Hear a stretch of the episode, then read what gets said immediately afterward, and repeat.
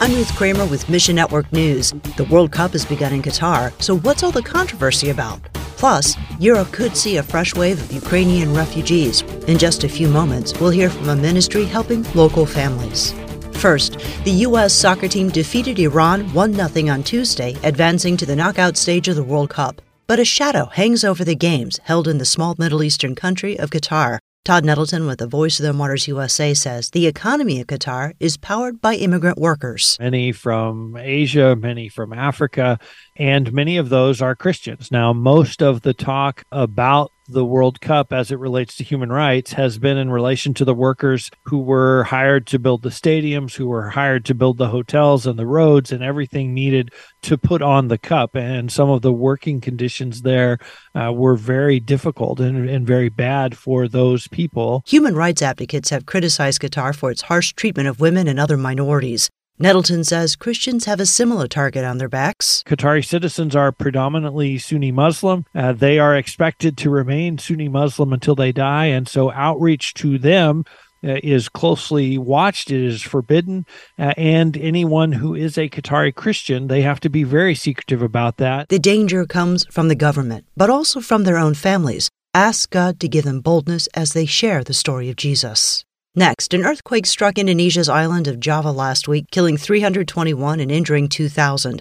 Brian Dennett with AMG International says roughly 73,000 people have been displaced from their homes. It's been very challenging uh, to get aid into the area and to distribute goods, as many of the areas really have been isolated by the earthquake any relief that is getting in is going in by trail bikes or, or four wheelers. After the quake, Christians donated some tents to survivors. They learned local Islamic groups ripped the labels off and dismantled some of the tents. There is really a fear that evangelicals or non Islamics uh, will be proselytizing. Uh, this really upset people.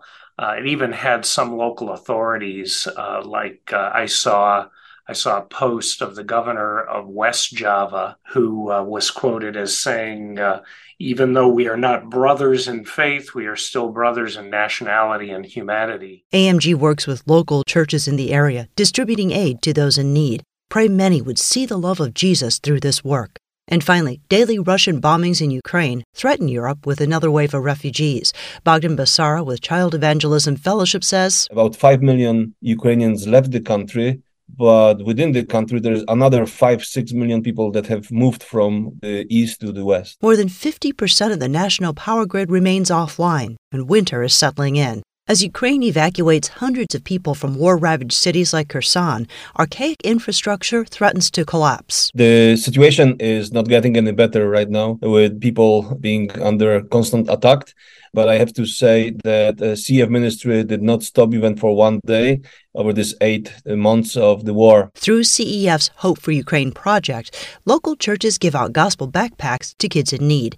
These backpacks contain snacks, water, and three CEF booklets. I took 2,000 backpacks to Lviv, and um, uh, as we were unloading the car, we have heard sirens announcing that there could be a possible attack of rockets. The shelter happened to be also a local evangelical church. So within a few minutes, we had maybe over 100 people sitting in the church, and the pastor could come and preach the gospel. This is just one example how the believers are using the situation to still spread the gospel in spite of these difficulties. Thanks for listening to Mission Network News, a service of One Way Ministries. We're listener supported by people just like you. So by giving to Mission Network News, you enable us to keep the stories of God's kingdom coming. So join us here on Facebook, Twitter, or Instagram. You can also find us on Alexa, iTunes, or TWR360. And together, the Great Commission happens. Look for links at missionnews.org. That's missionnews.org. I'm Ruth Kramer.